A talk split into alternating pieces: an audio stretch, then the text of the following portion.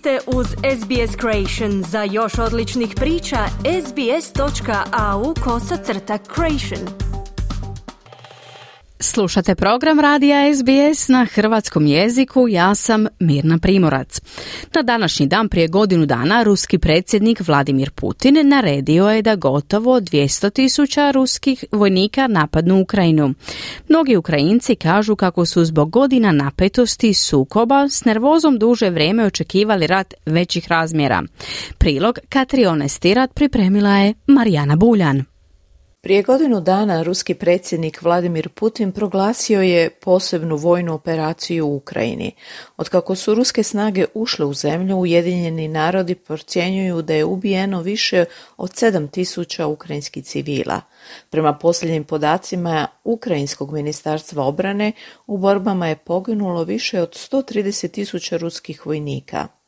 Kada je oko 190 tisuća vojnika raspoređeno na granici Ukrajine 24. veljače 2022. godine, to je bila najveća mobilizacija vojske od drugog svjetskog rata. Jedan od najznačajnijih događaja u povijesti Ukrajine bila je velika glad iz 1930-ih, kada je prema procjenama umrlo od 4 do 8 milijuna ljudi. Prošle godine Europski parlament je taj događaj proglasio genocidom, procijenivši da se radi o umjetno stvorenoj situaciji koju je kreirao tadašnji vođa Sovjetskog saveza Stalin kao odmazdu protiv ukrajinskih seljaka koji su se protivili kolektivizaciji te kao pokušaj eliminacije ukrajinskih intelektualaca. Krim koji je Rusija anektirala 2014. godine ima svoju povijest genocida. Tamo su žrtve bili Tatari. Doktorica Olga Bojčak je predavačica na digitalnim studijima na sveučilištu u Sidniju. Ona je živjela i radila u Ukrajini kao ambasadorica mladih u Ujedinjenim narodima 2014. godine. Bila je na saslušanju Vijeća sigurnosti kada je Rusija stavila veto na osudu aneksije Krima i kaže da je to podsjetnik na povijest stoljeća rusifikacije Ukrajine. Katarina Ajuro je suprosjedateljica Ukrajinske organizacije u Australiji. Njena cijela obitelj se nalazi u Ukrajini, uključujući šest članova koji se aktivno bore. Do sada nitko od njih nikada nije držao pušku.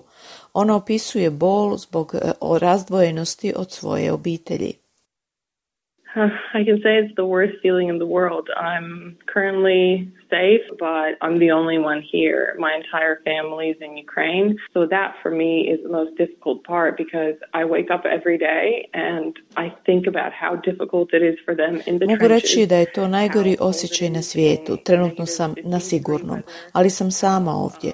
Cijela moja obitelj je u Ukrajini, tako da je za mene to najteži dio, jer se budim svaki dan i razmišljam o tome kako im je teško, u robovima su, koliko je hladno na minus 15 stupnjeva, kako je prije toga tjednima bila jaka kiša, tri tjedna nije prestajala kiša, a moji su u rovovima u vodi do koljena.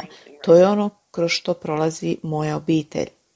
Gospođa Ajuro živjela je u Ukrajini kao mlada djevojka tijekom narančaste revolucije 2004. kada su se Ukrajinci pobunili protiv proruskog premijera. So this is really nothing new, and Ukraine has been experiencing Russian aggression and influence Ovo zapravo nije ništa novo. Um, Ukrajina je generacijama doživljavala rusku agresiju i utjecaj. Kad sam živjela u Ukrajini, prolazili smo kroz narančastu revoluciju, bilo je stvarno jasno vidjeti da je uvijek postojala ta pretjerana ruska sfera utjecaja. Rusija nikada ne bi prihvatila Ukrajinu koja bi bila okrenuta zapadu ili zapadnim vrijednostima i idealima koja želi imati demokraciju i slobodu. Doktorica Bojča kaže da su Ukrajinci još od 2014. u ratu. This is something that has surprised uh, the world. It seems to have surprised the world how resilient Ukrainians were in the face of this full-scale invasion. But that, that's the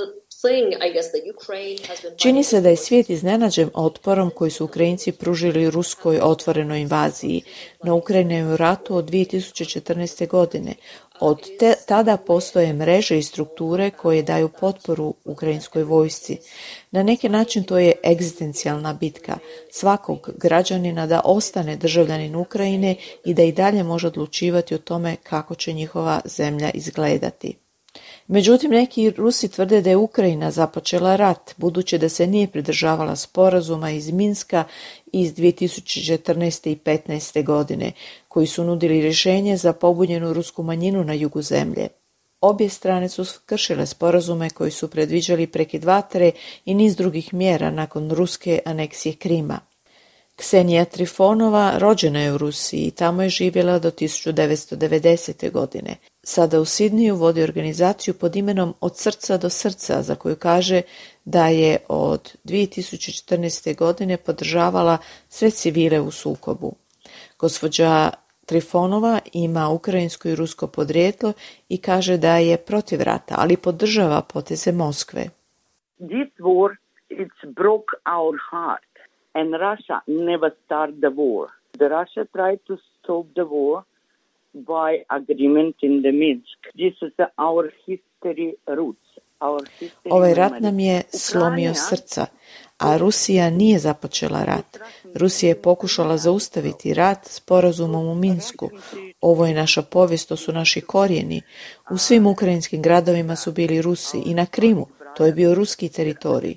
Mi želimo biti s našom slavenskom braćom, s našim rođacima. Međutim, postoje i Rusi koji se protive postupcima Vladimira Putina.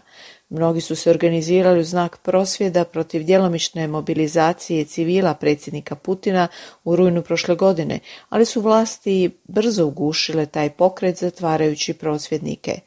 Antiratni pokret nazvan Sloboda djeluje i u Australiji i to objašnjava voditeljica istraživačkog partnerstva sveučilišta Mekvori Galina Seredina. We are not speaking on our behalf only, but we are also speaking on millions of Russians all over the world who might be afraid to speak. So many people in Australia, of course, you know, that, well, you take it for granted that you have an opportunity to speak, right?